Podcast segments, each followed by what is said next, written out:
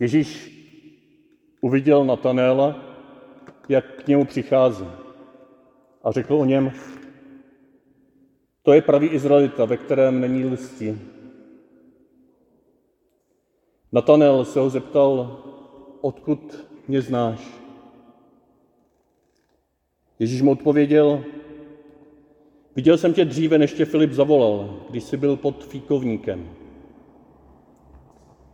Natanel mu na to řekl, mistře, ty jsi boží syn, ty jsi král Izraele. Ježíš mu odpověděl, proto věříš, že jsem ti řekl, viděl jsem tě pod fíkovníkem, uvidíš ještě větší věci. A dodal, amen, amen, pravím vám. Uvidíte nebe otevřené a boží anděli vystupovat a sestupovat na syna člověka. Slyšeli jsme slovo Boží.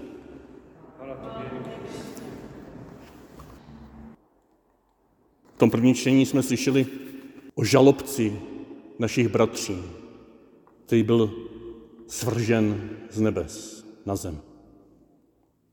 Autor knihy Zjevení je nazývá ďáblem, satanem. Ďábel, je, ďábel znamená rozdělovač, satan znamená odpůrce. Žalobce, který na naše bratry žaloval před naším Bohem ve dne i v noci, čteme. Oni však nad ním zvítězili beránkovou krví a slovem svého svědectví. Je to jakýsi protiklad mezi zacházením s našimi vlastními slabostmi, které jsou reálné, které jsou často velmi zraňující nás a především ostatní, zacházením s těmito slabostmi ze strany tohoto žalobce, na jedné straně a zacházením se stejnými našimi slabostmi ze strany beránka. A k tomu vás chci dneska pozvat, abychom vnímali tento rozdíl a naslouchali tomu, jak s našimi slabostmi zachází beránek. A předtím také, jak to má ten žalobce, aby rozděloval, aby odporoval boží cestě. Zdá se, že velmi zjednodušeně řečeno, žalobce, satan, ďábel, když vidí naše slabosti, ať už nějaké prkotiny, horší věci, tak se snaží o dvojí. Buď je zveličí, jakousi lupou je zveličí tak, že se jich všichni leknou a začnou vidět svět černobíle. Začnou vidět ten svět kolem sebe černě na tom hříšníkovi to nám umožní, abychom byli na té bílé straně. A tam najednou máme slepé skvrny, že v sobě a v těch, kteří jsou spolu s námi proti těm ostatním, tak nevidíme nic temného. Zveličení nás vede k fatalismu, polarizaci, k rozdělení. Zveličení hříchů vede často potom k tomu, že to vzdáme. Buď bojujeme do krve, anebo to potom vzdáme a propadneme do toho druhého extrému, bagatelizace. Ono to vlastně je jedno. Když se něčeho všimnu na sobě a na svých přátelích na bojové frontě, tak vlastně řeknu, no to, to dělají všichni. Ono to je vlastně jedno, není třeba řešit žádné hříchy, na to, že pojmenovávat. Obojí je taktika žalobce. Já nějak, ano, bohužel velmi z dálky zatím tuším, že obojí taktiku tady ten žalobce mezi námi v této farnosti používá. Zveličuje, aby rozdělil a bagatelizuje, aby se vlastně nic neřešilo. Myslím, že v dnešní církvi můžeme mít odvahu pojmenovat nějaké konkrétní hříchy, které dnes zvlášť velmi ničí církev. Teď nemluvím o někom konkrétně, ale obecně v církvi papež sám, papež František o tom mluví. O všech těch třech říších, které tradičně pojmenujeme jako smilstvo, pomluvy a moderně to třetí klerikalismus, autoritářství. Dnešní svět je oprávněně velmi bolavá, dlouhodobá diskuze a proces uzdravení z toho šoku, jak mnozí z mých kolegů zacházeli se zranitelnými lidmi ve svém okolí. S dětmi, se ženami. Je to hrůzyplná diskuze a proto je dobře toto pojmenovat jako smilstvo. A každý z nás můžeme hledat, jestli nějak k tomu nepřispíváme, k nějakému prostředí, kde toto je možné. Co dělat proto, aby se naše prostředí stalo bezpečným, střícným, podpůrným? Papež za druhé mluví velmi často o pomluvách, jako o jedu dnešních katolických společenství, o klevetění, o pomluvách, o nepodložených domněnkách, o promítání si všeho možného do druhých.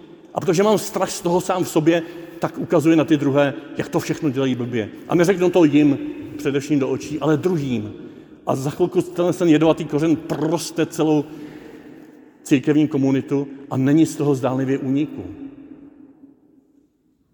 A to třetí klerikalismus ve dvou podobách Zaprvé, my klerici někdy máme tendenci se tak distancovat a zařídit si všechno po svém, moc nekonzultovat s druhými, moc se s nimi neradit, protože potřebujeme to mít rychle vyřešené a přece jenom máme možná víc informací a nějak třeba nerespektujeme někdy nešikovné, někdy naivní náhledy, názory vás ostatních.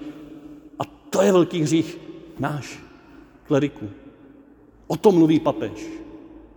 Ale papež také mluví o klerikalizaci lajků. To nemyslí, že by lajci se spali do nějakých vedoucích postavení, i když i tomu musí být otevřena cesta, ale mluví o tom, že člověk ve farnosti, v nějaké komunitě, těm nám, klerikům, přitakává jako svatým mužům a nechce, odmítá na nich vidět jakoukoliv chybu. A když vidí, tak ji vytěsní, protože to je přece ten pan farář. Nebo to je ten pan kaplan. Nebo to je prostě ten kněz. Já si ho tak idealizuju, že jsem slepý k tomu zlu, které možná v jeho srdci začíná zakořeňovat. A kdybych mu to řekl, kdyby ho s tím konfrontoval, kdyby ho doprovázel, kdyby ho s láskou konfrontoval s tím, co vidím, tak by možná to nedošlo takhle daleko. To je klerikalismus lajků. Že se bojíme v pravý čas se ozvat. A pak se divíme, že se ty věci už zdánlivě nedají řešit.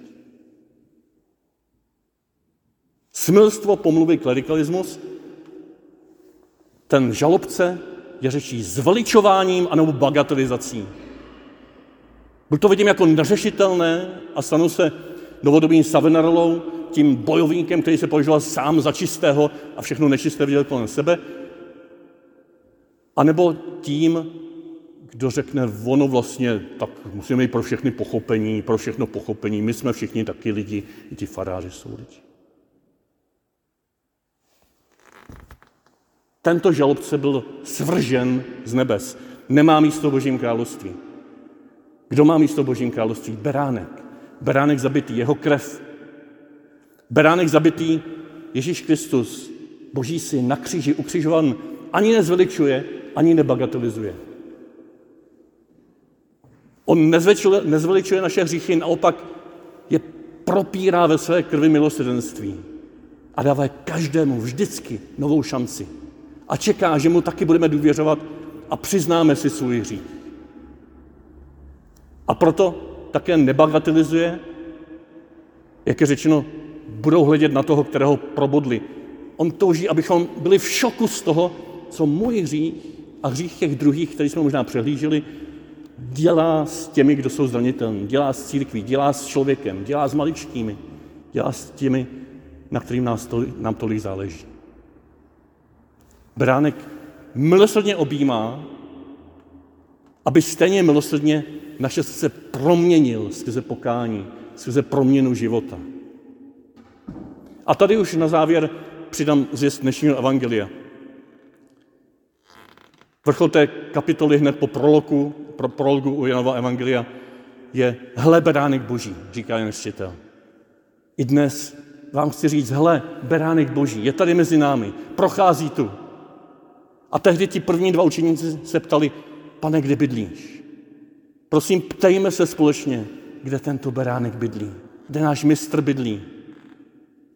Otočme na chvilku své zraky od toho, co kolem sebe kritizujeme. Aniž bychom to popírali, aniž bychom to vzdali, to musí být řešené, ale podívej se na chvilku na Beránkův domov, na Beránkovou, Beránkův příbytek, kde nás zve, abychom s ním zůstali. Je tam řečeno, bylo čtyři hodiny odpoledne, byli s ním, oni prožili jeho milosrdenství. Oni prožili svoji nezaslouženost a pozvání na další cestu. Jako Levi, Matouš, jehož státek jsme nedávno slavili, seděl v celnici své kolaborace, svého hříchu a slyšel, pojď za mnou, důvěřuji ti. Bez podmínek. Bez nějakého až po tom, co se změníš. Teď ti důvěřuji. Zacheus, pojď rychle dolů, dnes musím zůstat ve tvém domě. Každý z nás má takovou šanci.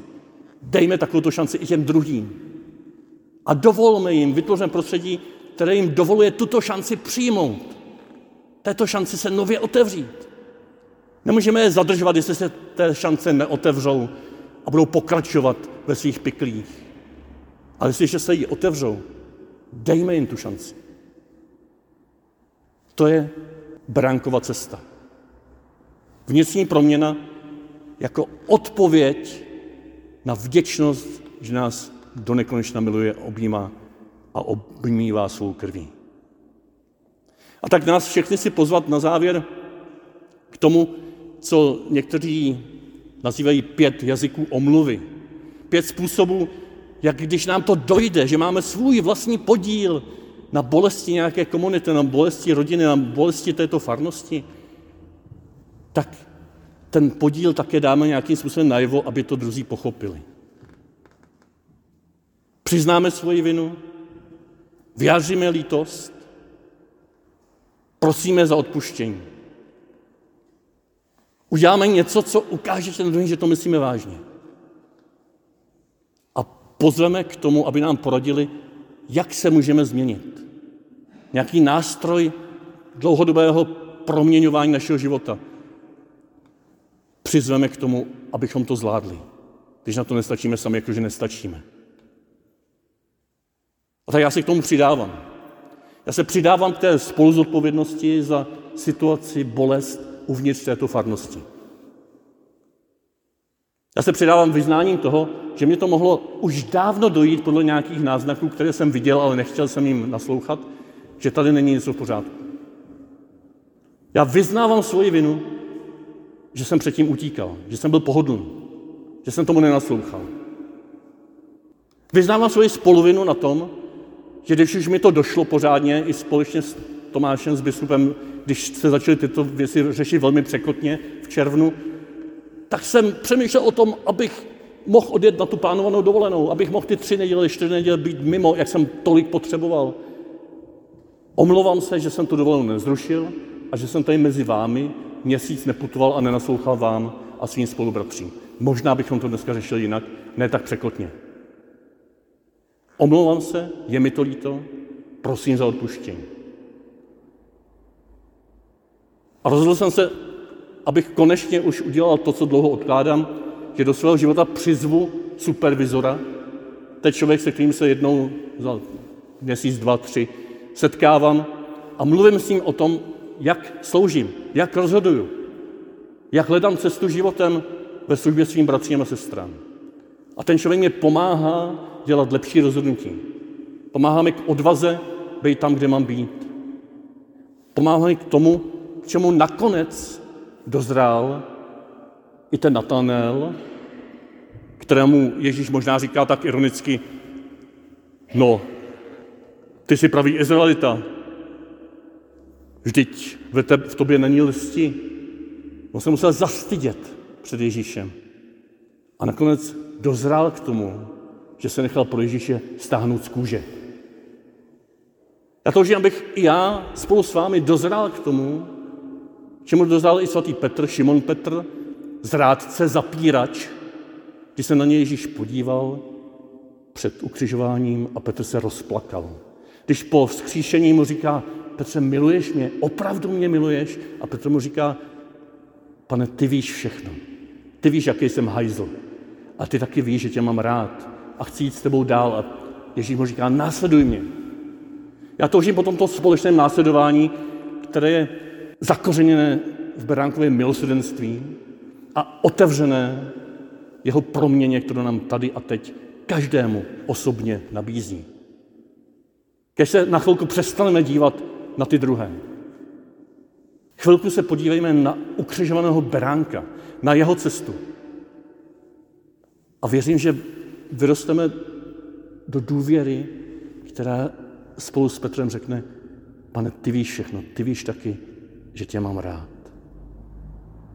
Za chvilku zazní při beránek boží. Kež všichni opravdu z hloubky srdce řekneme, pane, nezasloužím si, abys ke mně přišel. A řekni jen slovo a má duše bude uzdravena. Věřím, že pak bude otevřena cesta i k uzdravení duše této farnosti.